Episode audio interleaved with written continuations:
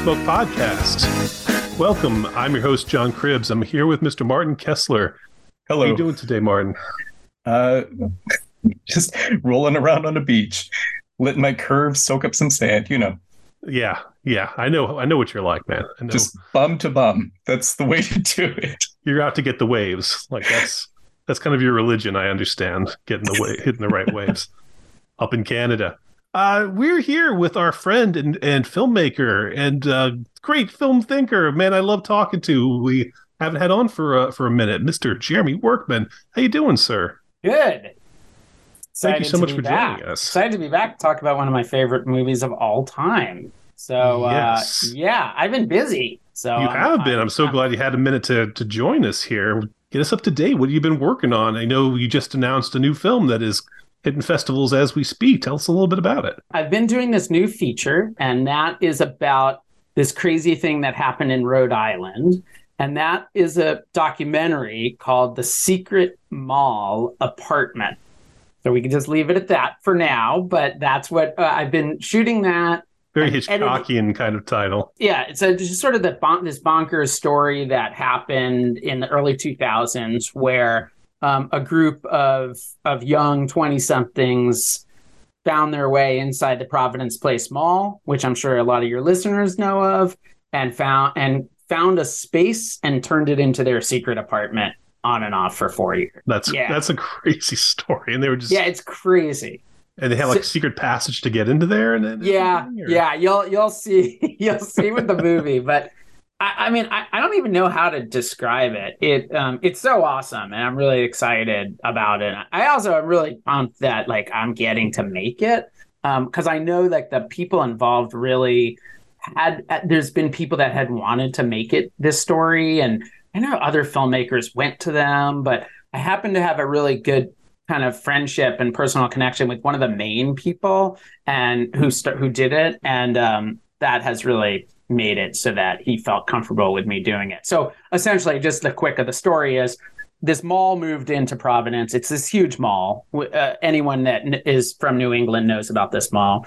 It was this horrible sort of situation of gentrification and development sort of gone haywire. It kind of rerouted highways and rivers and train tracks and moved people out and changed up neighborhoods. So these young kind of activists that wanted to do something, and that's when they somehow got into the mall and found this sort of secret space and built a secret apartment, which they kept going for four years. There was a process of kind of getting to know the subjects, kind of winning them over a little bit, kind of getting them on your side before things started, before production kind of commenced.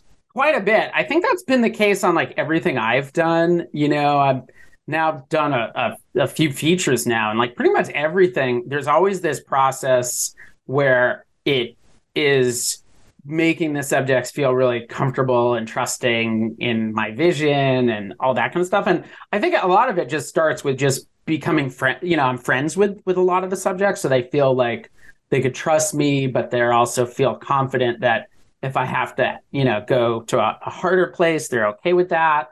Um, so maybe it's a little bit more like the kind of projects that I'm interested in as much. Like if I was doing this a documentary on, you know, George Clooney, which I never would do, um, I don't think that would that would start with me being his pal. But that's been the case with like with this one as well.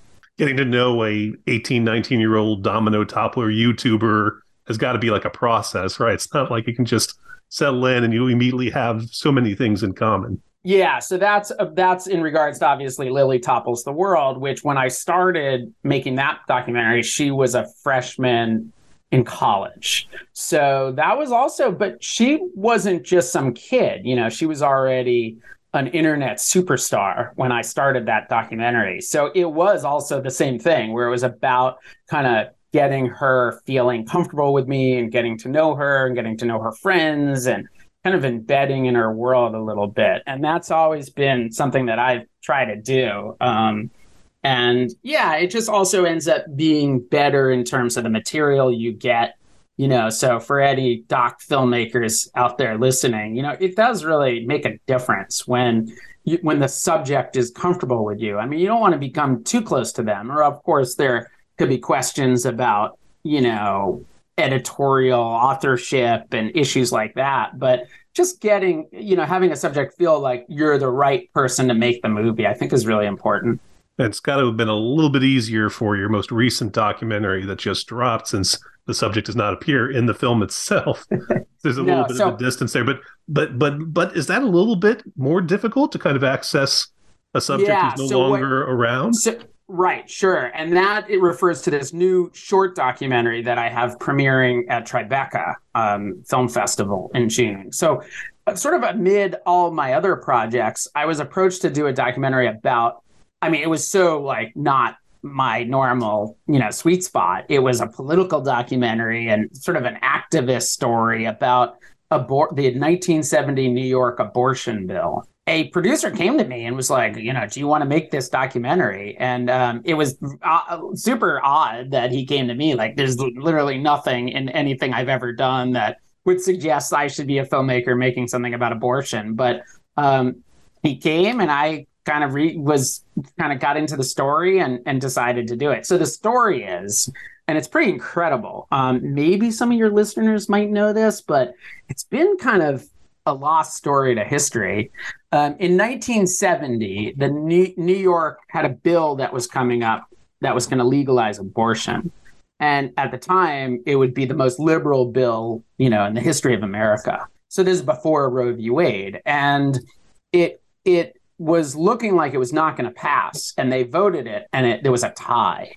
It was 75 75 whether it was going to pass or not. And then they were about to announce that it didn't pass because it didn't get the majority. And then all of a sudden, this um, little known assemblyman from a small town in upstate New York asked for the microphone and he like steps up to the, the podium and gives this like big speech about how he has decided to change his vote at the last minute. He was conservative and he decided to support the bill to legalize abortion because he knew he had to do it, even though he knew that it would destroy his career which it did. Um, so he he he he says yes to the bill, and the bill passes. It becomes legalizes abortion, and then Roe v. Wade is based on this bill.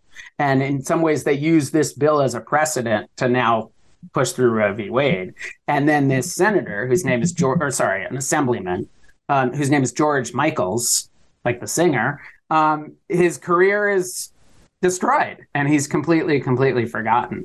So some so i made that as a mostly archival documentary you know like how you would see like where it's just you know like one of those kind of pedigree kind of new york times type documentaries. And it, it came out really good so um, um, that's going to premiere next month. One thing I really liked about it is that it's it's a character piece. Like I think sometimes political documentaries, it's hard to find that emotional in, and in this case, it's interesting to see how you approached his his moral fortitude, his willing to sacrifice his own career to do something he believed in, and the role his family played in that. And I, I think like how it all it's as much about a person as it is about the political ideas that extend out of that.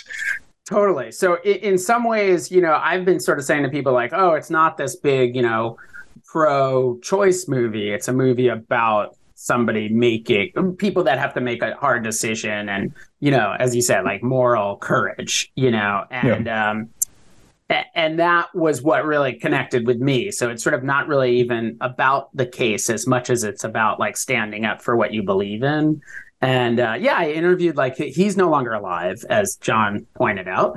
Um, so that was like a whole different thing for me, you know, that like now I'm making a documentary on somebody who's no who's not alive and is not the main character. It was also so different for me as a filmmaker because most of my movies are kind of like the movie we're going to be talking about tonight, which is you know I'm usually just kind of filming them very informally. It's me with a camera. I'm kind of running around with them. It's very present tense. It's verite footage, which is like a you know, a, you know, obviously you know just kind of very authentic handheld. And this was like so different, and uh, I, so that kind of interests me, you know, doing that as a way because it was so different from what I was used to doing. And you have so many of your subjects are artists is another thing. You know, guys who are kind of doing their own thing, creating their own art at the same time that you're documenting them doing the art. Although I will say, Michaels is like a Capra character in this film in a yeah. lot of ways. his little his very melodramatic speech where he has that line what's the use of getting elected or reelected if you, you can't stand for something? Yeah, You see yeah. Jimmy Stewart doing Right. it. Yeah, Yeah. exactly. it's very Capra. Um, and yeah, I mean, people watch it and they're they're in tears because they're just not used to that. They're not used to politicians like taking a stand on something. Yeah. You know, so so it's been fun, and I'm excited to. Yeah, if anybody you know wants to chase it down at Tribeca, uh, um, that should be pretty cool. It's playing it a bunch of times, and hopefully it'll get some sort of rollout after that. I'm not sure where where we're going with that, but it, it should get out there. But yeah, meanwhile, I've just been editing, editing a ton on the Secret Mall apartment. Do you know that there's this incredible connection to to our little inner circle here about who's editing it with me? No, no idea. No, I'm getting, I'm getting, no- um, you know, shaking heads. no. head. So I've been editing this with another editor, and it's the first time that I've had um, a, a co-editor. All my films I've edited myself because kind of my background is in editing as much as anything. So this is the first time when I've really invited a another editor to to work with me, and um, it's he's one that's not even in the country. And anyone care to guess who this might be? Martin Kessler. It's not me. Not Martin Kessler. I'm wondering if it's somebody I know. I think it's someone you know, Who could it be? Paul Murphy. Oh, Paul Oh. Murphy. I should have guessed. Okay, of Yeah. course. Of course. Oh, Yeah. wow. That's fantastic. Paul's It an is. amazing It's fantastic. Great collaboration there. Yeah, so he's incredible. He's an incredible editor, amazing. And he's been working on the Secret Mall apartment with me. One thing that I didn't mention about the Secret Mall apartment is the guys that were in the secret apartment, they filmed about 30, 40 hours when they were inside, you know, building the apartment and living in the apartment. And Paul's been really um, working on a lot of the footage of that original footage. To That's give really it the cool. Peter Jackson treatment, like making it really pop. Yeah, yeah, he's making it pop. Yeah. And also, Paul's really good at like investigating rabbit holes and just going He down and down into them. He's really good at rabbit holes, and this is a total rabbit hole. Um, yeah, and I'm also just, you know, this movie's also doing like bonkers stuff that you know we could get into once we dig into our our big topic of conversation. But I'm doing a lot of like real like meta stuff and you know recreations and recreations of recreations and like characters of documentary that are acting in the recreations and you're sort of watching the process as it as the movie's made. So there's a little there's this element of it having you know similarities to a movie from 1928 that we're going to be talking about shortly That's fantastic. Every everything you've told me about this project just gets me more excited every time I hear more news. I wouldn't have guessed Paul Murphy because he's an international guy. So sometimes he's in New York, sometimes he's in Yes. Australia. I can never keep up with him. So Yes. yeah, that's that's but fantastic. it's been great he's been great and and you know um we've been kind of collaborating and he you know we're on different time zones but we kind of you know i think we're we're both just having such a great time like i send him cuts he sends me cuts and it's like I, I, it seems like the two of us are just like having the best times of our lives just editing this movie it's so bonkers i don't know if that'll make an amazing movie but it's just been really fun to make Well, I just love to know that you're out there, a man with the movie camera, yes going around shooting movies. That's what I want to know. That Jeremy Workman's out there getting it done, which is the my very sloppy transition into what we're going to be talking about. Dziga Vertov, man, the man with the movie camera from 1928, and usually we nice. Don't wait do- is did did did all of a sudden like all your listeners just you know turn off the uh, this podcast the moment we said man with a movie camera? Are they all just like oh my god i had to sit through that in film class. Oh my god i'm not i don't want to talk about that. That's definitely that wasn't my the film I had to sit through. The the one in film school that I had to sit through so many times was uh, Battleship Potemkin, either in whole or just the the Odessa step sequence where it was like at a certain point, I've like I've seen it. I never want to see it again. I'm sick of it. Like I get it, I get it. Montage, collision, bang, whoa. well isn't you know art isn't in the you know in the great video store of the sky you know isn't battleship potemkin and man with a movie camera on the same shelf I don't know. I'm if not they sure are. if I'd put them on the same Okay. I don't know if shelf. they are because Got I'll it, tell you got my experience in film school when they showed us stuff like Battleship Potemkin and D.W. Griffith and all the other like you know starting from scratch, going from there. I actually was upset that they didn't show Vertov earlier Mm. I felt like day one should be this movie. I feel oh, like yeah. this is a film that more than any other. I mean, I watched the you know uh, the Odessa Steps, and I don't think, oh, I see, I get it, I know what to do. I can grab a camera and go out there and do this. Uh, this that's what this movie is for me. That's what Vertov is for me. Is like this is the Kino eye, right? This is you know Yeah. you're going out there, you're going to document something that no one else can see. That's like the point of cinema. And that's Yeah. an What's, uh, lesson, I think, for people who are going to grab their own movie camera. What, Yeah. what I think is funny to me is that like I think it was on Wikipedia when I was looking up Man with a Movie Camera. It was like, ah, yes, a documentary about urban life in Moscow, Kiev, Odessa. Like that's that's not what it's a documentary of. It's a documentary of the potential of cinema. It's like here's what you can do. You can slow down time. You can freeze it. You can split it in two. You can do all these incredible things, and it's exciting. And cameramen are risking their lives, and like it's about the possibilities of film. It's not really about A day in the city life. life. or For, yeah, it, it's not that at all. Like I, I don't think. It's not a documentary about a basketball game. Yeah.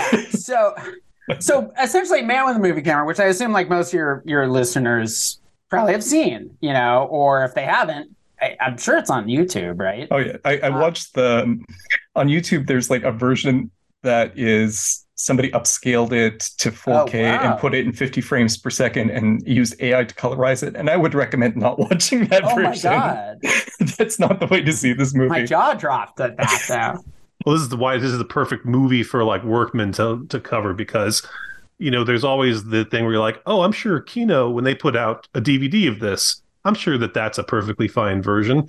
And of course, you got Workman being like, wrong soundtrack. yeah, yeah, totally. You know, Oh, so what yeah, I did so- was I threw it up like on my big screen on the Yeah. DVD and had you know the version that you sent to us. yes, I could see right away framing trouble, you know, Yes. bad color on the DVD. Like it was wrong. So sure. I'm So glad that you were able to send the correct all, version all, of this. all transparency. You know, I said, I said when you guys invited me to come on, I was like, look, this is, you know, I love Man with Movie Camera. It's my favorite movie, which sounds really pretentious, you know, especially coming No, from, no. yeah, but it's literally like my favorite movie. I've seen this movie like a million times. Um, I mean, I, I yeah. didn't know this about you beforehand, but mhm. the second John Cribbs mentioned to me, like, oh yeah, Jeremy's a big Vertov fan, I thought that makes so much sense. I remember, um, like, I remember when you showed me an early cut of Lily Topples the World. I said something really stupid where I'm like, it's kind of fast, like, you know, of course, I I was uh, compl- like, what what you're doing was completely right, but like, I was thinking back about like. Oh yeah, you know the imagery of the dominoes toppling over and then Yeah. connecting that to those. Um, I think she goes to Rome, right? And there's like the columns and like visually connect. I'm like, oh, that Yeah. like that's so Vertov actually, or Vertovian as I've now learned to say. yeah, Vertovian. Yeah, I mean it. You know it. Of course, it's like super pretentious to like hear a filmmaker talking about man with a movie. I mean, like, of course, it's almost like it's like a cliche of a cliche, but literally, this is like a movie like that I worship, and um, I I've really lo- like I think I've it's been like on my personal like Mount Rushmore probably since I was like sixteen or seventeen. I can even show my my real my chops where I was in Moscow um, and I went I went to the grave site of Dziga Vertov and I went to his grave. Um, also, it's the same cemetery that Eisenstein is at. It's a very famous cemetery that if anyone, not these days, obviously, but if anyone finds themselves in Moscow, it's like an incredible visit. Um, it's called like the Novo Dichi Cemetery or something like that. But Eisenstein's there, Vertov's there, um, uh, Kalatozov's there, a few others are there as well, and it, it was just awesome. So yeah, like literally, like I've made pilgrimages to his grave. I Um, love that you just happened to mention to me that you recently visited Orson Welles' birthplace. I uh, did. I So did. from I was, Orson Welles' yeah, I was in Kenosha, Wisconsin, grave. and I went to Orson Welles' birth house. That is a true pilgrimage there. Yeah, yeah, you got to do it. You know, if you're if you're go, I'm going to Korea next week, and I'm trying to figure out like, oh, okay, there's got to be something weird I could go visit. Um, that's another story. Anyway, Man with the Movie Camera, you know, it and as you started mentioning, you know, it has a lot of versions. It's one of these movies, you know, it's made in 1928. It's a silent film. It's Russian, so it's kind of like popped up in the public domain, and there's different versions. There's different uh, scores. Um, the score that I really just love is the Michael Nyman score. You know, it's just incredible. Um, a lot of different uh, composers have done it over the years. Sometimes you see it live with a live band. I actually the more the most popular score score is by the Alloy Orchestra, and I actually saw that live um, at Walter Reade in New York City. I mean, it must have been like 15 years ago. Um, and instantly hated that score, like hated it, like like I was some, you know, like I was like Walter Sobchak in Big Lebowski, like I was like, oh, you know, I, I can never, you know, I'm never going to listen to that. So I, I really despise that score, and that's the popular score, the Alloy Orchestra. The yeah, Michael DVD even like has a whole like pretext saying saying like these were based on notes that Vertov yeah, left yeah. and all this other kind of stuff. Yeah, and it's a lot of music that's like made from like found instruments and sounds of like clickety clacks of spoons and and you know weird instrumentation and what do they call it the jaws harp or you know that and just like weird sound. I, I hate the score like so much. I hate it. I hate it. And I love the Michael Nyman score. And Michael Nyman, who obviously is this incredible composer that I'm sure all your listeners also know mm, his entire body of work. You know, he's obviously done a ton for, you know, he did the piano score and he did the Peter Greenaway scores and he's done a lot for Michael Winter. Ravenous. Oh yeah, good good one. The yeah. weird score that he did on Ravenous. That's a weird score, but I like Very that one a lot. Score. Yeah. So he's awesome. He's like equally he's the he's probably the person on planet Earth that I know is more obsessed with man with a moving camera than I am. Um he's he's a made like one film in his life. Uh, he's you know this incredibly successful you know composer. I think he won the Oscar for piano, and he's made one film, and the film was him recreating Man with a movie camera with his own really? crappy video camera. Yeah, really. That's yes, it's called Nyman with a movie camera, and it's it's you cannot find it anywhere but he recreated it shot for shot. And he's like done scores and he's like he's doing something else about it. I think he's doing an opera about Vertov. Like he's just obsessed with with this movie in a way that uh, I I totally can understand. Well, the score is really interesting. I mean, it definitely stays out of the way of the images, which yeah. you can't say for the orchestral score at all. And I mean, I, I prefer to watch silent films silent more often than not. You know, really. Although I do, I, I love, like to. Uh... I, I, I, like a live orchestra. I do like going to a screening like that, but in, in general, if I'm just fun. at home, like I just want no distractions. Sometimes I'll just like pick my own soundtracks. Like I'll throw on like Philip Glass or something like that. I'll just like pick something that I like to listen to to go with it, even if it's not made to go with the images or it's not a perfect fit. Sometimes it's just you seem like preferable. you'd be good at picking like an interesting soundtrack. oh, sure. sure. Did, have you guys seen Man with Movie Camera like since college? I mean, going back to when I was on Flixwise, it was going through the sight and sound list, and uh, I wasn't on that episode, but uh, I remember watching it around around the time I got involved with that podcast, and that was like number eight on the sound and sound list on the last one, so it was right up there. so that's definitely one to watch. And for a long time on Flixwise, the artwork for the website was based on Man with the Movie Camera. Oh yeah, the, I, I, know. You know, I did it make this uh, new yeah. list, the most recent one? It must have, right? It did. I believe so, yeah. I believe it's still consistently the highest rated ranked documentary, always. And even calling it a documentary is, is uh, that's what was going to be my very yeah. next question to you. Sure. Is it a documentary? What do you think? I mean, you know, is it a documentary? It doesn't look like a documentary. You know, I mean, just a little context for the viewers or the listeners, I should say. Um, you know, here's a movie that came out in 1928, 29.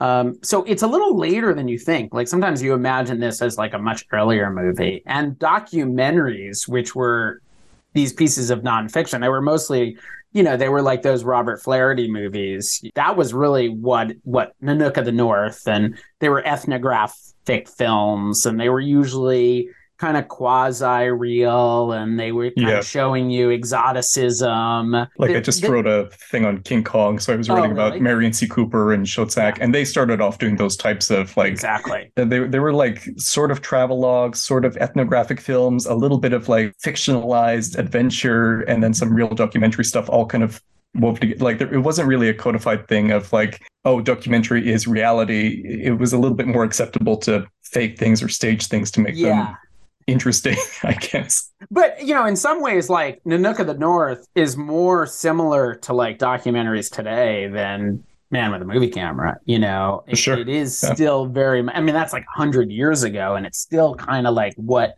documentaries are in a way. And then, so then this movie sort of just kind of pops out of Moscow. Um, or I guess, yeah, it was maybe, you know, um, he was filming in Odessa and Moscow. And um, him and his brothers, obviously, well, I'm sure we'll talk about that. And, um, you know, it's just like unlike anything else that had really come before it, um, where it's, you know, doing you know, as John had sort of alluded to, it's doing like all this stuff and it's kind of fracturing time and visual layering and just kind of using all the tools of cinema and it's playful and it's weird and it's about montage and it's about editing and it's about the process and it, it's just so it's so it, it has so many layers that you watch it it's like this sort of compendium of every film technique that there's ever been. And, you know, this is a movie that was made 100 years ago, and yet it still feels like weirdly fresh and, you know, like you're just watching something completely unlike anything else. And, and it, it, like it can't exist as anything but a piece of cinema. And, and I think that's uh, one of the things that like Vertov was going for. He was like, okay, we're just to, you know, blow the roof on this idea of cinema.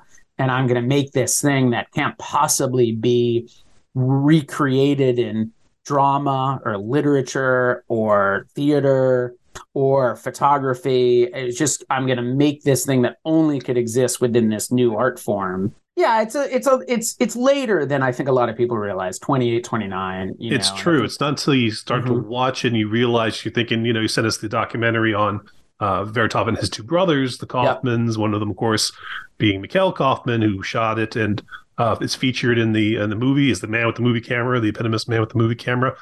Uh, but Boris Kaufman is working with Jean Vigo at the same time. And Yeah, he's doing and- Opera, Opera de Nice, and uh, I can never remember the name of the one with the swimmer, It's- but you know, funny, like uh, yeah, Lat uh, Latlant La, and La, uh, Atalant.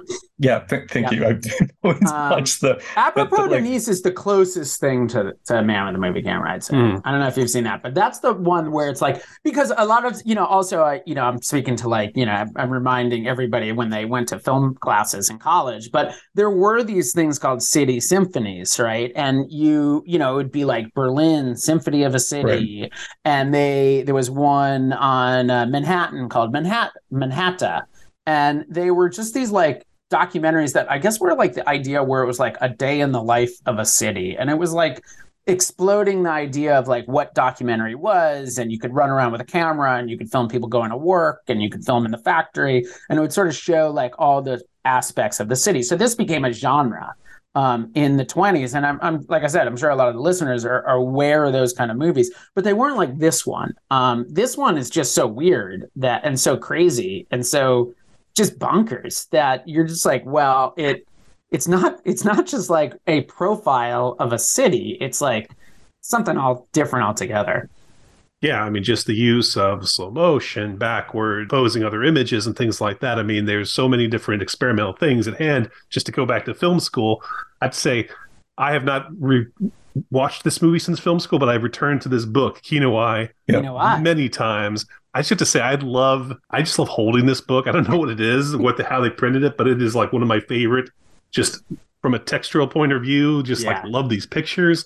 I have the one with the white cover, and it's it's always like wider than the rest of my book, so it sticks out in my shelf in an annoying way. But it's a fantastic. Same thing with my um, Tarkovsky book. It's like always sticking out too much on the shelf. Oh, I know Sculpting that, in time, that sure. Tarkovsky book. Sculpting in time, it's like Sculpting too wide. It's Yeah, like just sure. make it regular books. Yeah. It- it's crazy like that there's this like manifesto this Dziga Vertov manifesto and it, it it's obviously hilarious like when you're in film school and you read it and yet it's still Occasionally feel- contradictory and uh, yeah sure yeah. but I mean, it's still something that like I'm literally thinking about all the time. Um, Yeah. those, those things, and it has a lot to do about like fracturing story and editing and the power of editing and using montage and how to use the techniques of cinema to immerse a audience into a story and parallelism and movement and cutting on movement and using you know sound i mean it's just it's literally like so many techniques that are still still you know working today are coming out of that movie my professor, film professor, turned it into a mem. He would be like you know why, you know, do like Oh, really? thing every time. You loved it. Yeah. He just loved it. He goofy as hell. But the specific thing from this that I wanted to get into, obviously, the Kino Glaz versus the Kino Pravda, right? The Kino Glaz being the idea of what the eye does not see, right? That it expands all cinematic means and possibilities to show you something you can't just see walking down the street, versus Kino Pravda, which is truth through cinema, right? And I was thinking specifically, Jeremy, about uh, two of your film, or just you know your most recent film, Deciding Vote, which I hope that you know you don't find this insulting or anything. I think you already have a little bit of distance from it. You kind of consider it more of a collaboration, not really on par with some of your other work in terms of like how much personality you put into it. But I kind of think of that as kind of the Kino Pravda, right? They're, they're like you're learning a truth through, seeing it, but usually your films are a lot more of the Kino Glaz, where it's like we're not just like learning about Lily Hevesh, like we are like we see who she is through your film like you you are having a relationship with her artwork or Matt Green you know like that's a that's a story you know walking through New York in the world before your feet where it's like you might not like you might hear about them be like oh that's cool. That's interesting. But like actually seeing it and the way that you present it gets to that essence and kind of like breaks through that truth in cinema a little bit further. Yeah, I mean, I, I think that that's definitely true. I mean, the the influence on Man on the Movie Camera just in, in my own day to day is pretty incredible because not just my own movies, it's like, you know, I also edit movie trailers. And and if anything is like so rooted in in the Vertov style, it's movie trailers. Um Mm. and just like using editing and this kind of intensity of editing. But coming back to my films, like, well, first of all, like the the world before your feet, which is about Matt Green walking every street of New York City. You know that is a literally it's like a city symphony. It's literally like one of those movies uh, that we that we mentioned. You know, a genre of a movie about a city. Um, so again, you know, it, it, it just it, it, sort of shows you where my head is at in a way in terms of those kind of stories. And the the other thing that um, is very much part of like how I think about storytelling is in themes and in ideas, as opposed to that kind of pravda truth chronology Informational. thing. Yeah. yeah. Yeah, I always, you know, every conversation I ever have with anyone is always like, I'm not trying to make Wikipedia. You know, literally, that's like a line I repeat like, you know, five times a day. Yeah. And also Um, like the uh, the Kino Pravda like is not necessarily that truthful anyway. There, there's like a lot of reasons to be ambivalent about the Kino Pravda and newsreels and like especially some of Vertov's later propaganda type films like Yeah. like not Man with the Movie Camera, but I'm thinking like is Lenin film Three Lenin, Songs yeah. for Lenin and Blood for Blood, Death for Death. Um, and like a lot of people were very critical of Vertov for the way that he would propagandize including Like- Eisenstein. Eisenstein, including Eisenstein. I was I almost made a joke when you were talking about visiting the cemetery. Like, are they giving each other side eye from their tombstones? But uh, when I read uh, one, one of my favorite Alexei German quotes, he's somebody who could be like really critical of other filmmakers, but uh, this is one of my favorites that he said: "The brilliant Dziga Vertov is probably in a privileged corner of Dante's hell now." He invented what we knew about our country. He lied about everything, which I always thought was like a really great, like Sure. summation of you know Vertov both brilliant and also maybe ultimately damned in some way. I don't know if you feel that way about him, but talking Yeah, I- about it as like truth, I I don't know to what extent he even really was interested in truth for somebody I- who like invoked it a lot. I think like what's great about Man with the Movie Camera isn't that it's like this is the the truth of reality.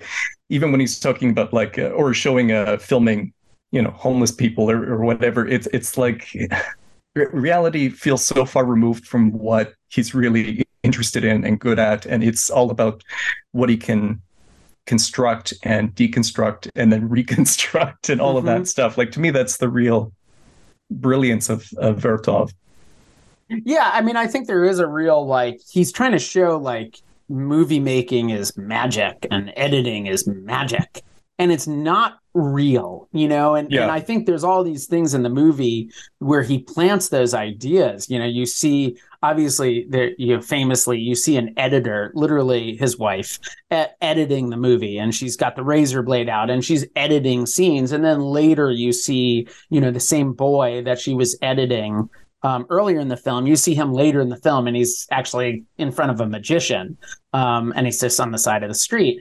And you start realizing that, like, oh, cinema is all, and and these stories that we we are taking in as fact and as truth. Really, what they are are constructions. Yeah. It, like it's funny when you have these documentaries that are sort of, they'll make the documentary filmmaker a part of the story. And then there's the scene where they, they go over the footage that they just shot and kind of like side the table.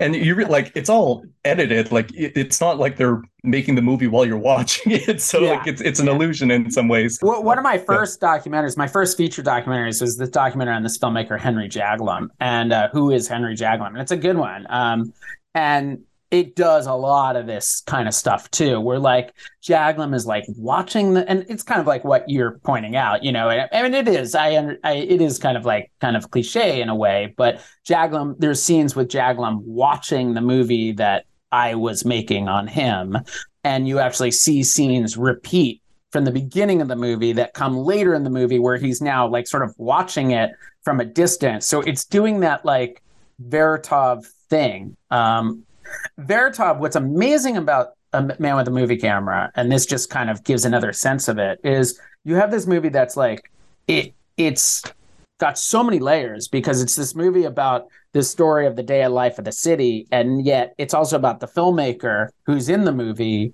who's filming the day of life of the city. It's also about the editor who's taking the footage of that filmmaker and editing that footage. And it's also about this audience that you see later in the movie who's in a theater who's watching the movie that they're that you are watching as well. So it has it's like this you know rebus or something. Yeah. You know, it's just like crazy. It's just it's like a it's like an mc escher. Yeah, no that, that's a great way to put it. In like i think it makes a lot of sense you remember from art school. Yeah sure. Or, like, or whenever they say dorm, uh, my college Vertov dorm is like a, a constructivist and like it, it does almost make more sense, I think, to like put him in relation to like Italian futurist painters and people like that. Then you know, this feels like a, an avant-garde work of art, visual art, as much as it is like anything information, like more than it is anything informational. You know, it's. I'm gonna okay. I'm gonna challenge that, and my All challenge right. is it's so entertaining and fun and joyous. So avant-garde oh, yeah. movies are not usually like yeah. I'm, I'm not saying it's it's uh it's again like I I don't think it's it's pretentious or anything like that to say that this is your favorite film because it's a blast. It's yeah. It's it's also very funny. Like I it's find funny. Uh, like in contrast to some of the other Soviet montage filmmakers of that era, were like you can tell that it's like deathly serious. Like he makes jokes in the montage in the way that like images are aligned or you know like there's a lot of humor and playfulness that's yeah in the film that i i think like i mean you know maybe there's a joke in battleship potemkin about like the maggots in the bread, but for the most about, part, it's, it's very serious. Babies. Yeah, I do you want to hang out with Sergei Eisenstein? He'd probably be no. like, you know, so serious. Yeah, you know? he did have very um, cool hair. I give him that. Yes, much. he did. He had cool hair. I'm just gonna take all your funding and make a Mexican film that I'm never gonna finish. Yeah, exactly. like he seems like so serious with yeah. with his theories, where Vertov just seems like okay, he's having is, fun. He's yeah. having fun, and and I think that's also you know that documentary and using documentary can be fun and and and this whole experience can be yeah. fun as well um, I love um, humor too is life affirming like the moment where the woman is throwing mud up into the train whatever the hell her job is to like throw mud up there and yeah. notices the camera and kind of like gives it like a here you go i'm throwing the mud you know, yeah like like it almost makes more sense if you're going to pair this as a double feature with something like it makes way more sense to put it with Buster Keaton's the cameraman or Sherlock yeah. Jr. than sure. than uh, Battleship Potemkin. Like I, I think it is more that kind of a movie of you know like not exactly stunt work but i, I love the scene where um, Kaufman is like on the railroad tracks filming the train and it's yes. cut like he just pulls away at the last minute like it almost hits him and you know there's a daredevil kind of element to it and you see him climbing on things and walking up high and going to these places that are a little bit dangerous like uh, you know not not just the humor, but even that kind of makes me think a little bit of like Buster Keaton. I think one of the audio commentaries in the version that you sent brought up Keaton, but like I I, I do think that was good comparison where there's something like a little bit daredevilish about being a cameraman. Absolutely. Like he's on top of buildings, he's climbing on Yeah. bridges, he's in he's in a crane, he's in a crane, he's walking over this crazy waterfall, you know, he's in the middle of like this fiery factory, you know, with like, you know, this iron, you know, being burned and flames everywhere. So yeah, I mean, without a doubt, it is this kind of showy story of like how you get footage and how that what that process looks like as well you know and um it's very it's so like active it's so it's so Yeah. like it's beats and this is interesting um this is really interesting that um but i was going to say its beats are so much like a modern almost like an action movie as opposed to a Yes. documentary what i was going to say that was really interesting is they did a analysis somebody did an analysis of man with a movie camera of the number of um shots per minute something like that you know the the, the how fast the shots were and it was the closest examples of what man with movie camera was was action movies in the 2000s in terms of the number of shots there are in the movie um, and how fast those shots are coming at you It was the You know, Bad Boys Two of its time. yeah exactly i mean it was Right. completely completely blew away anything that was being played you know in that in those decades you know it's just so much faster. And it's funny that martin you brought up you know how my own movies you know i try to move i try to move that stuff Yeah. fast you know and this is a hundred years ago this guy was doing that you know. There's there's frames you know that are like one two frames um cuts in man with the movie camera which is again really astonishing because this is cut on film with a razor blade you know. So there's montages where like stuff is like flashing two frames three frames you know it's just so fast We should mention Um, before I forget because I didn't know Ekaterina Slavova, his wife, was the editor Mhm. of this film featured in the movie itself.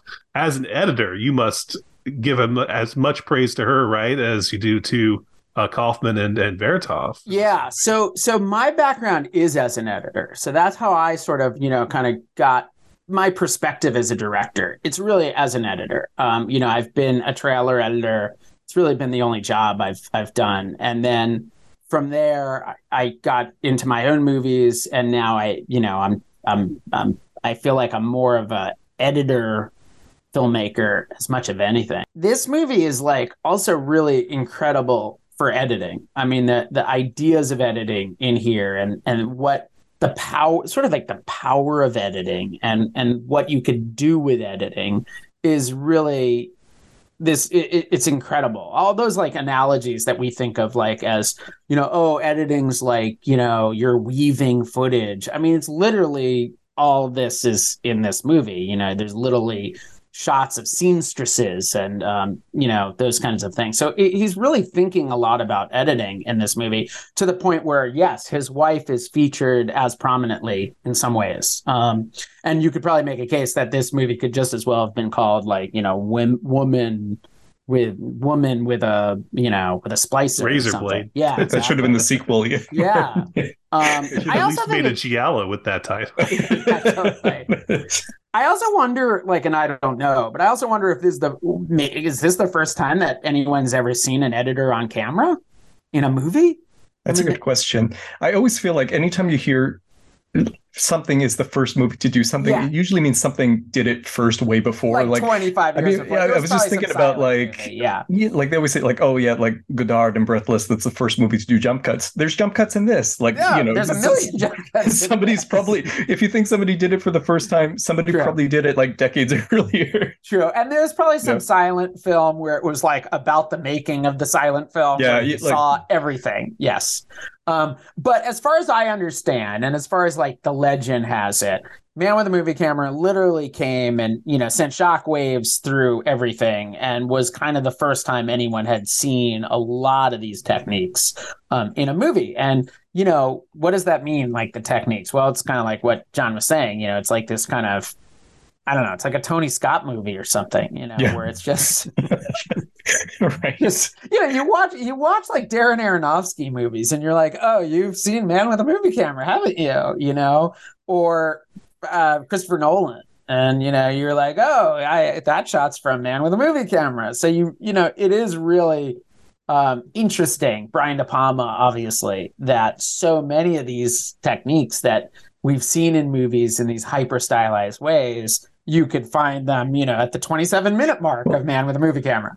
I mean, it goes back to I think what John said about what, why didn't they show this earlier in film school? Because this is a film that you watch and you immediately want to try those things out. Like it makes perfect sense to me why somebody would want to create a shot for shot remake on a video camera. You see that, you see that technique, and it's like, ah, I bet I could do that. How, how, how can I make that work? You know, it, sure. I, I think it's like kind of a perfect film to get you excited to push your own boundaries artistically. Yeah, I mean, there's superimpositions, there's animation, there's stop yeah. motion animation. the stop movie. motion animation is so much fun.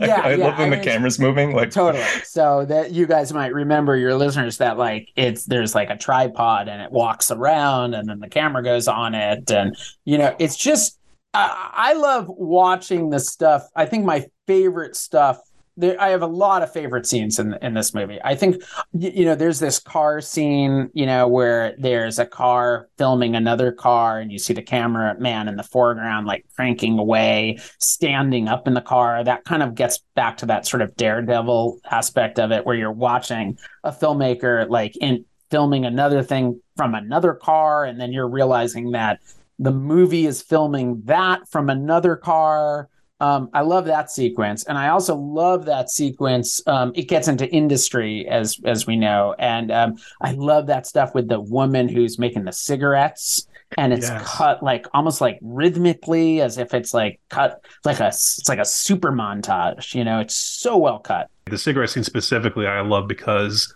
he he takes the time to like acknowledge craftsmanship in something completely mundane. You know, this person is just folding boxes, you know, stuffing cigarettes in day in day out for however long, but like it looks beautiful in this movie. Yeah. You know, it, it's a way that where it's like she's really fucking good at that. yeah, yeah, yeah. But it's also like it, it's also the editing is enhancing it. You know, where you like it's cutting from her eyes to her hands to the cigarettes. Yeah. You know, and it's it, yeah. everything is like you know the rhythmic editing is just like really really just awesome where it's just kind of um really punctuating that that whole scene um yeah there's like reverse footage you know there's there's, there's recurring images, there's things recurring that come back, images. recurring motifs that like yeah. we come back to all the way at the end of the film and the bookends of the people in the theater, everything like that.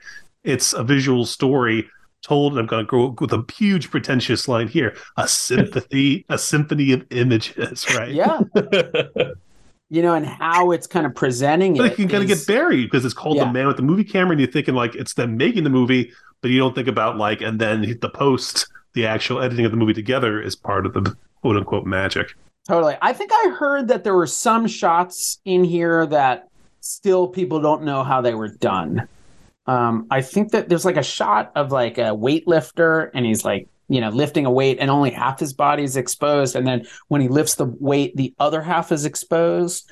And, and, you know, kind of it's, it's a superimposition that changes. And like mm-hmm. people to this day don't know how that was accomplished. Yeah, it's just it's crazy, and uh, it's hundred years old. They still don't. Yeah, and and yet it's it's it's still it's really watchable, and it it's really kind of brings you in, and it makes you really you know um, just kind of want to watch. You could watch at any part and just kind of take part in it, and you feel like you're kind of part of of the experience, and that that's something also that I think is is is a subtle thing that's really important I think when when you when you make documentaries is trying to bring the audience into these stories. And somehow he's able to do that by like treating the audience intelligently and knowing that they're going to understand they're going to get those little connections that he makes you know? That when he makes a connection or a certain cut that the audience is going to get that. And I, I think that's also something that he's doing in a way that's really cool. I mean that bookend device of inside the movie theater. It's so inviting, you know, when the chairs flip open, it's yeah. like, hey, take a seat, enjoy. You know, yeah. like it, it's not. Uh, again, like I, I think this film is avant-garde, but it's it's not like trying to scare people away or, I mean, it's sort of funny. Like a lot of movies that we call experimental now or avant-garde like they're not actually doing anything avant-garde. It's like all been done like a hundred years ago. You know the modern sort of experimental cinema like a, a, lot of it really isn't pushing any boundaries actually. But you know i was thinking too like the I love the the s- slow motion in it, and it reminded me so much of like the slow motion in um, Seven Samurai, and, and I Mm. was thinking like how Kurosawa might have might have been watching this, and it's Oh, just one of those things that's like in the DNA of of like all of cinema to come Yeah. after. So Yeah, I mean, it's no question that like you you really sort of feel its influence in, in a lot of ways, and um, it's not just with you know the, the the it's like with every movie and and a lot of documentaries. You know, documentaries now are really trending towards this kind of like m- you know I, easy way to say it is like it's this kind of meta thing. And even also there's a trend in documentary about subjects participating in their own storytelling. Um, and that's another aspect where you know st- this kind of really kind of straightforward representation of you know here's truth on camera has, is just getting like fractured and yeah, I almost feel like like some documentary filmmakers are almost like overly predisposed with the ethics of truth, and you can kind of like ethics your way out of making a, a real movie. Uh, but I, I mean, Yeah, I, I, in some way ways, I'm. I'm kind of like, yeah, I'm kind of really, I, I appreciate that because you know, I it's always something where like I'm, I'm, you know, I think from my own perspective, I'm trying to kind of come to documentaries a little bit more like, okay, well, they, they should be pieces of, they should be movies, you know, they should Yeah. be pieces of, of just, they should be movies. I don't want to make, you know, cinematic essays. I don't want to make like the essay essay Yeah. film is kind of taken over in a lot of ways, and even like blending into fiction film or I don't know, like it, it- that's such a dominant thing now. That kind of essay format. That no, I I- I think it's it's cool. Make a documentary that's an actual movie. right. So yeah, I think that there's a little of that in there as well. Just this idea that like, it, you know, let's let's get off our our our kind of high horse about you know what is truth and what is authenticity, and just you know experience experience a movie for what it is and acknowledge it's a movie and it's it's all sometimes okay. Some of my favorite documentaries are ones that kind of blend in these fictional elements. Like I remember Werner Herzog talking about Little Dieter Needs to Fly, Mhm. and the the shot of him opening and closing the door a bunch of times to feel like you know it's not actually locked. He said like that's not real. That he made that up, uh, and it's it's like a fictional element, but you know it's that idea of that uh, ecstatic truth that you know maybe you can get at something that's maybe less real but more truthful, or you know introducing documentary elements into his fiction films like the other way around, and that sort of thing is always interested in or i always think it's kind of interesting or um you know like errol morris talking about thin blue line like the recreations Yeah. when he said well like the only one that's not recreated is the is the true version of events it, you know the, the really the recreations are there to show you what what didn't happen yeah.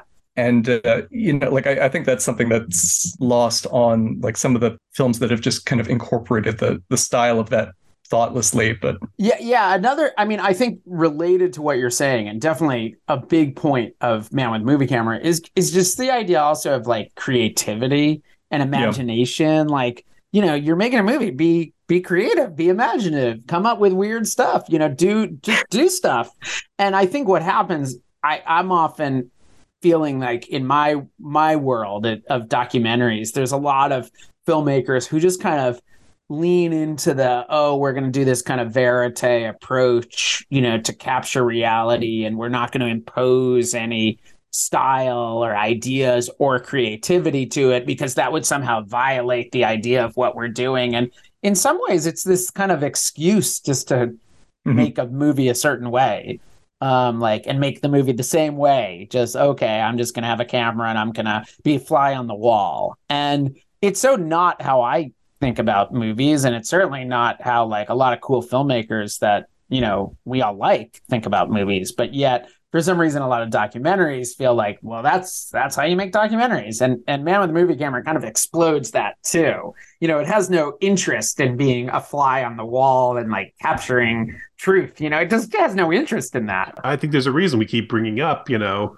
fiction films, narrative films like Seven Yeah. Samurai and Buster Keaton, the things that really were influenced by this film, because not only are they a movie guy with a movie camera filming a movie, but it's ingraining it's it's ingraining himself into the art. You literally see like the eye and the lens, and you see the moving tripod. You see all sorts of you know different kind of like integrating themselves into their own artwork, going deeper and deeper. And I think that's kind of the Kino Glaz idea, right? Like the further you go, and now the movie camera is trying to like reach as far as it can. I think one of the quotes from Vertov, uh, if one of the film's goals was to acquaint people with the grammar of cinematic means, then to hide that grammar would have been strange. Yeah. Some people talk about how the movie was meant to be this kind of kind of like an encyclopedia, an index for the new art form of of cinema, and that viewers, you know, could watch this movie and understand all the techniques in one in one hour. You know, they're like, oh, okay, here's the tech, here's the the here's the all the different techniques of this new art form. And um, you know almost like a compendium a companion movie that to help you watch other stuff and decode cinema as an art form. And i think there is you know i it, that does seem kind of a little bit like what's going on here. He's mm-hmm. just kind of throwing every single technique into this. Um, sure, you speed it up so you can see, you know, a, a flower bloom. You slow it down yeah. so you can see a bullet from a gun. You know, it's like things you cannot watch on a stage or read in a book that's sort of the kind of purpose of this movie, right? Kind of yeah, and, and the only movie that I could think of that is in the same kind of you know range of years is maybe Citizen Kane in terms of just like how how much it's trying to explore technique within within it. And it's you you could just tell i mean i'm there's others obviously. Um but that one obviously and Welles obviously is like really like trying out different ideas and using the movie as a way to kind of explore ideas and not all of them work and that's totally fine. That's kind of their what they're trying to do.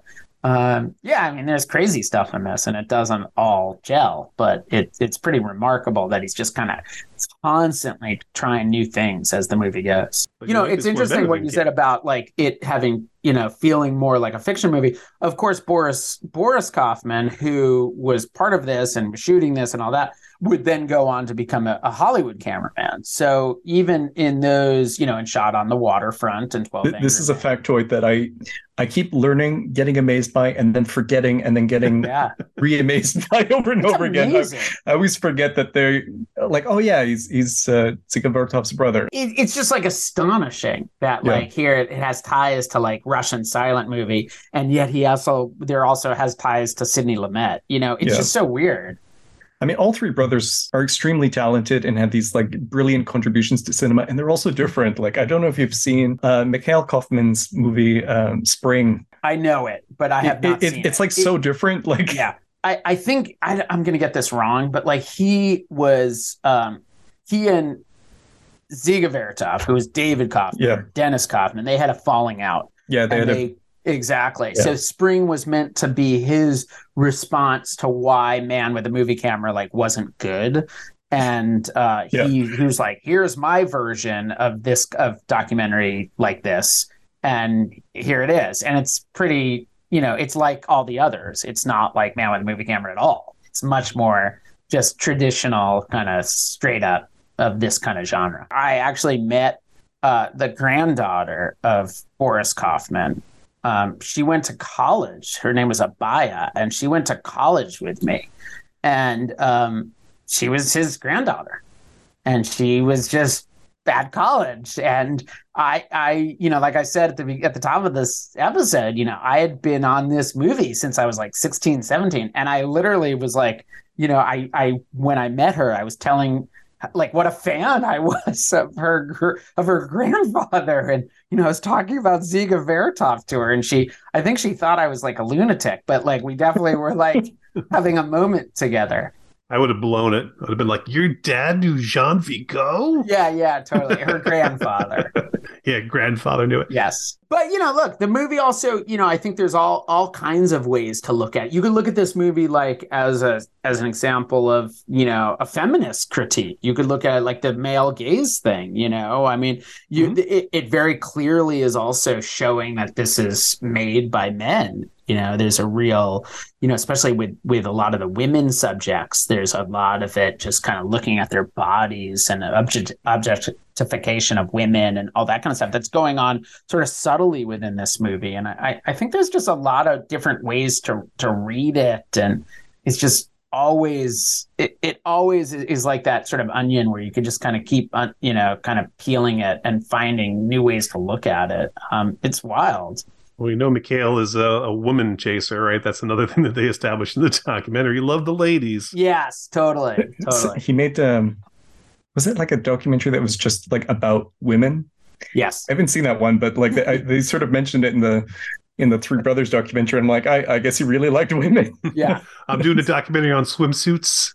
yeah, totally, totally. It's like you know James Toback or something making oh, the, and the other one, other thing I wanted to say about real quick, I'll get off it. The the, the Zhigov and his brother's documentary, which is a pretty rare, by the way, is a pretty rare documentary. This is a documentary from the early 2000s. That's just a it, it's it's a Russian documentary. Yeah, I think yeah. it's on one of the I forget if it's Mosfilm or what one of those webs uh, YouTube channels, but it doesn't have English subtitles. So I appreciate you sending the, the version that you did. Very much. And what I just want to say, they mentioned, you know, they're talking about Boris Kaufman's Hollywood career, and they're like, he did on the waterfront, he did 12 Angry Men. And then they kind of like jump to the next thing by by saying something like, he he shot 12 masterpieces in Hollywood anyway. And I'm like, oh wow, 12 masterpieces. And I look them up and it's like, oh, I think you mean 12 movies, guys.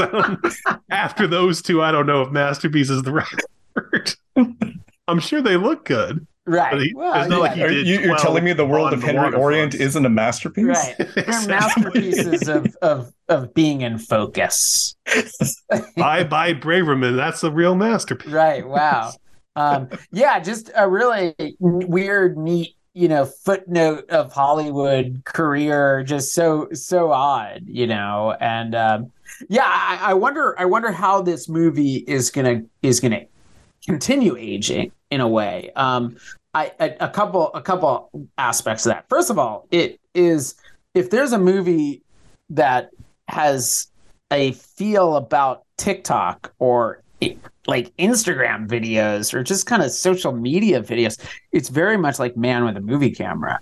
You know, um, it feels like a lot of those kind of TikTok techniques are are also stuff that's in this movie, which sounds insane but um, I feel like it's kind of embedded in there. You know the movie trailers that they play before the movie trailers? Like the, the like little 20 second things that's like coming up soon, the movie trailer. Oh yeah.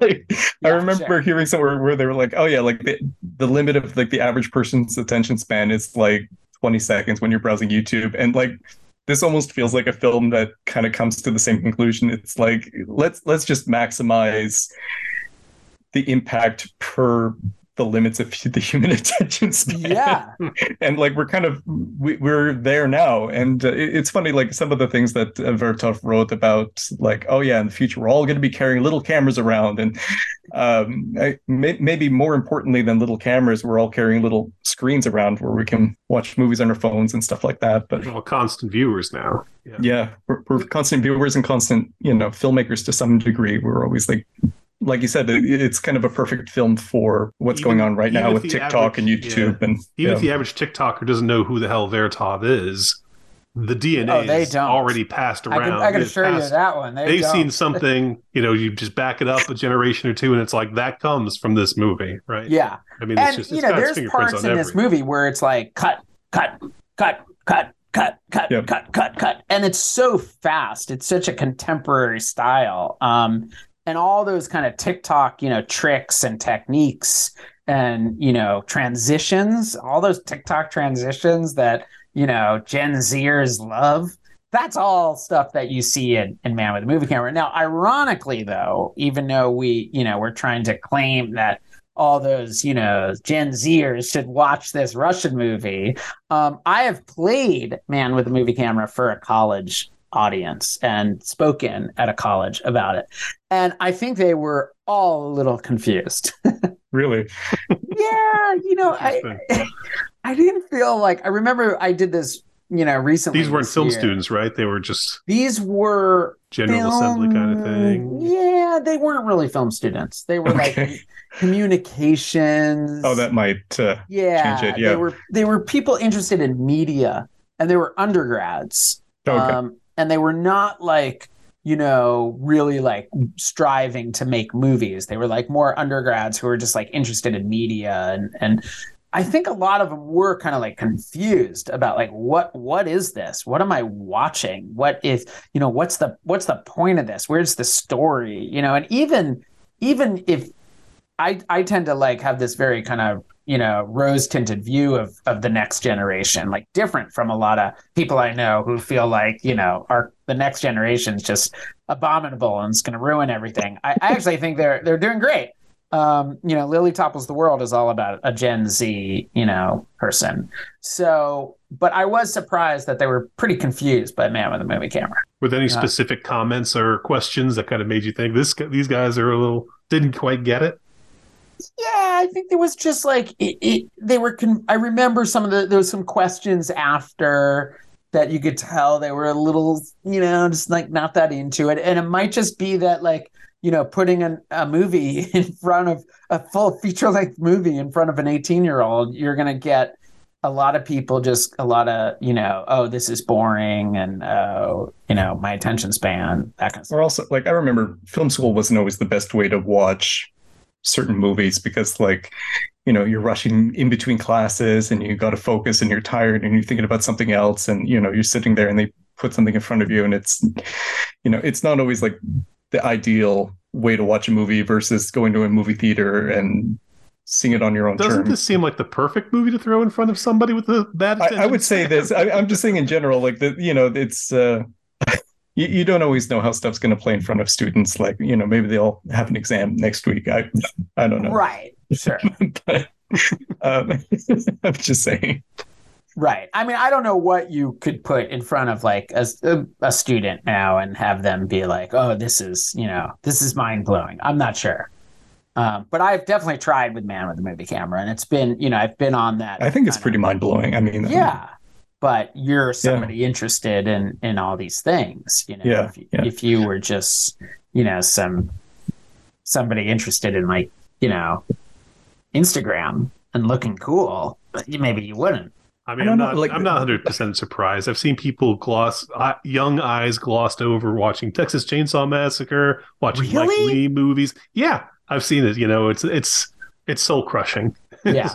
well, it's just sort of a way of kind of wrapping it up here a little bit. Workman, this is your favorite movie. I'm just wondering, is there a specific image or moment in Man with the Movie Camera that you kind of always are thinking about, or just like one specific thing or two that you kind of like keep going back to in this kind of orchestra of a film?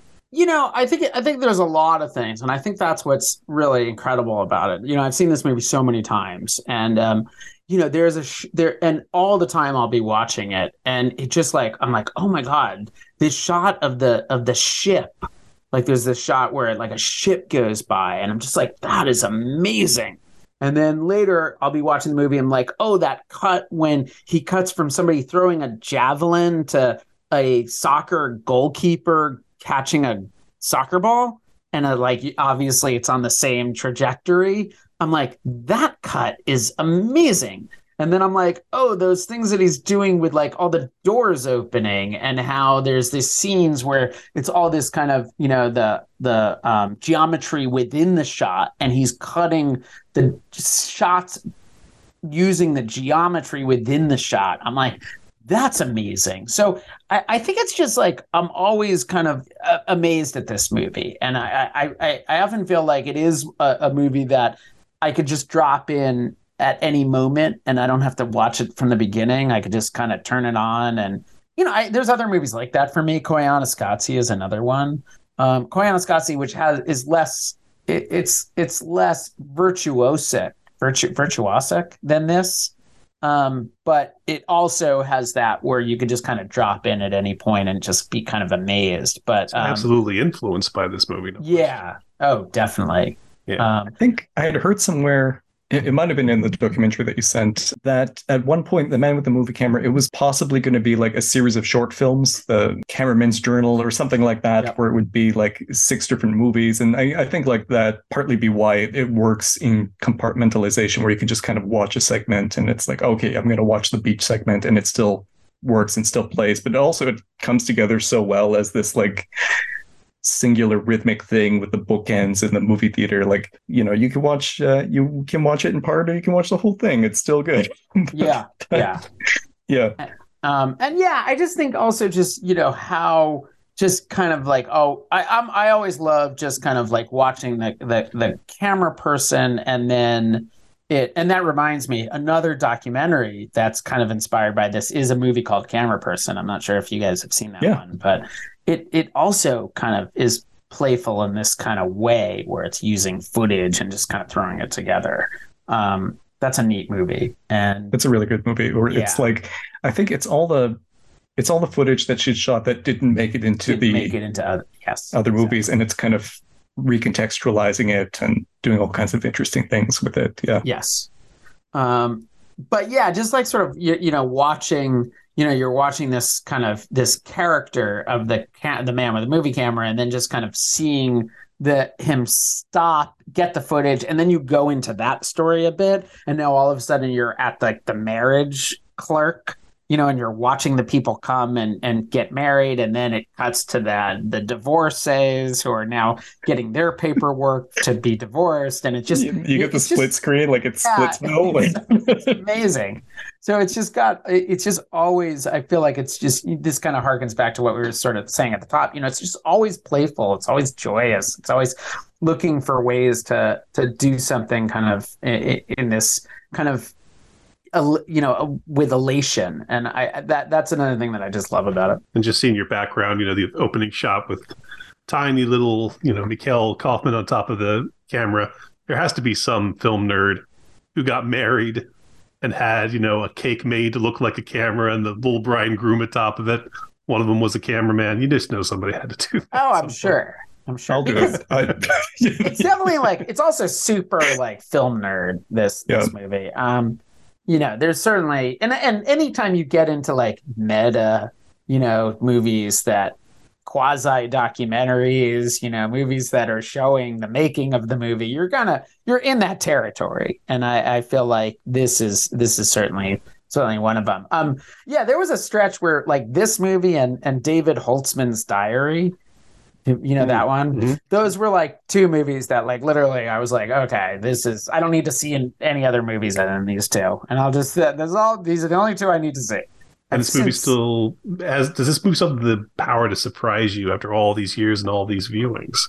I mean, I think so. I think it's always kind of offering, you know, offering more, and you could, like I was saying before, like you could approach it with uh, with all these different perspectives. You could look at it, you know, about Russia. You could look at it uh, as a social, you know, thing about, you know, the Russian society and what that was in 1928. You could look at it as a film thing. You could look at it about truth in cinema and lies in cinema. You could look at it as this te- technique compendium. You could just look at it as like a crazy day of the life movie. And even now, you could even look at it in terms of story of like Russia and Ukraine. You know, this is a movie where a lot of it is filmed in Odessa in Ukraine.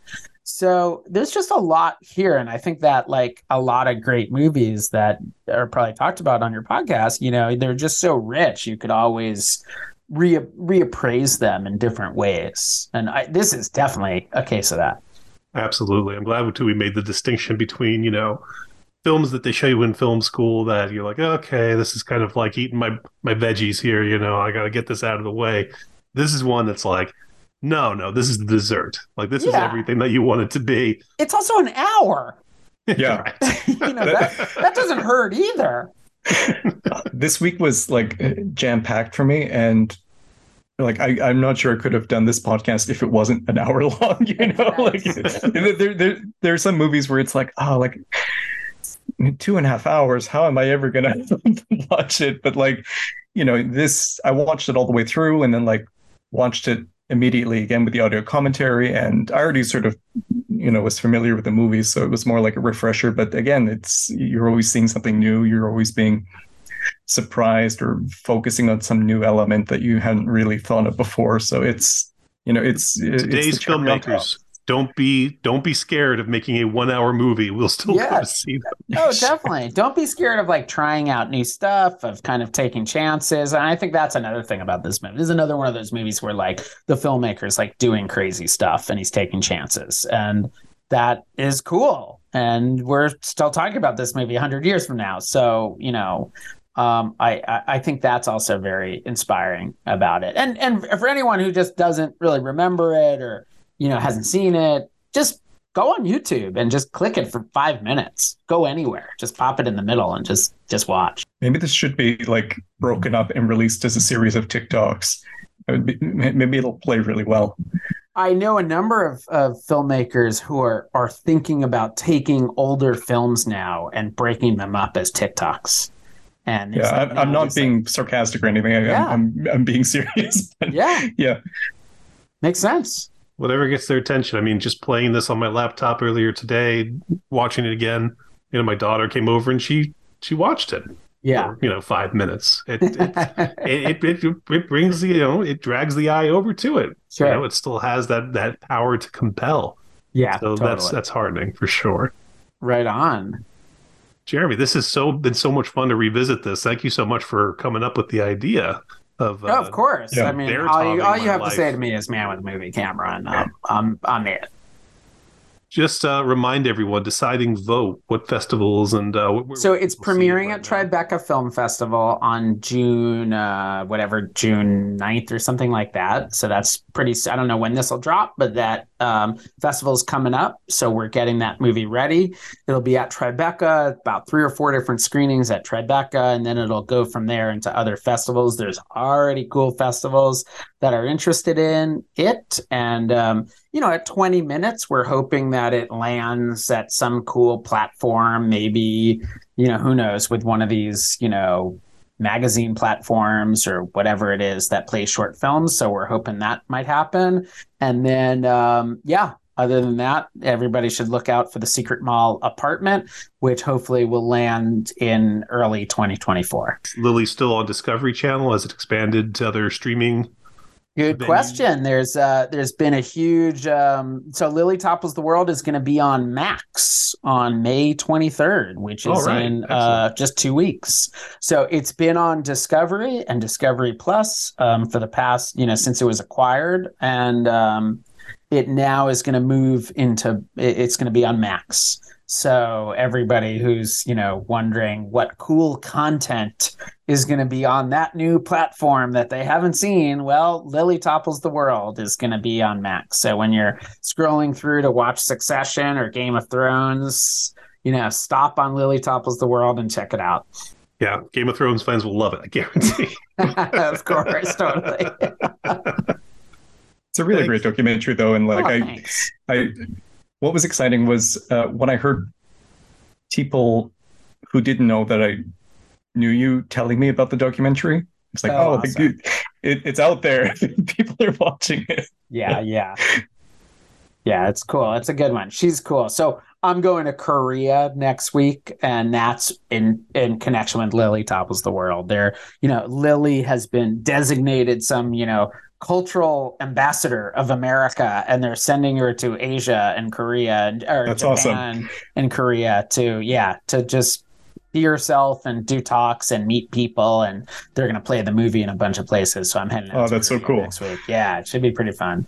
I would say that the follow up mini doc could be Lily Topples Korea, but I guess that's a step down after she's toppled the world already. There was some talk about me doing like a sort of quasi sequel called Lily Topples the World Record, and she would do a domino topple that would be like a super, you know, the world's record. And, you know, look, that could still happen. We'll see. This could be your Seven Up series. That I know it, it could. I mean, look, if I if I could be making you know just weird documentaries about like YouTubers and you know strange people doing their weird hobbies, I'd be thrilled. Excellent. Thanks again, Jeremy. This has been great. Super fun. Super fun. Anytime.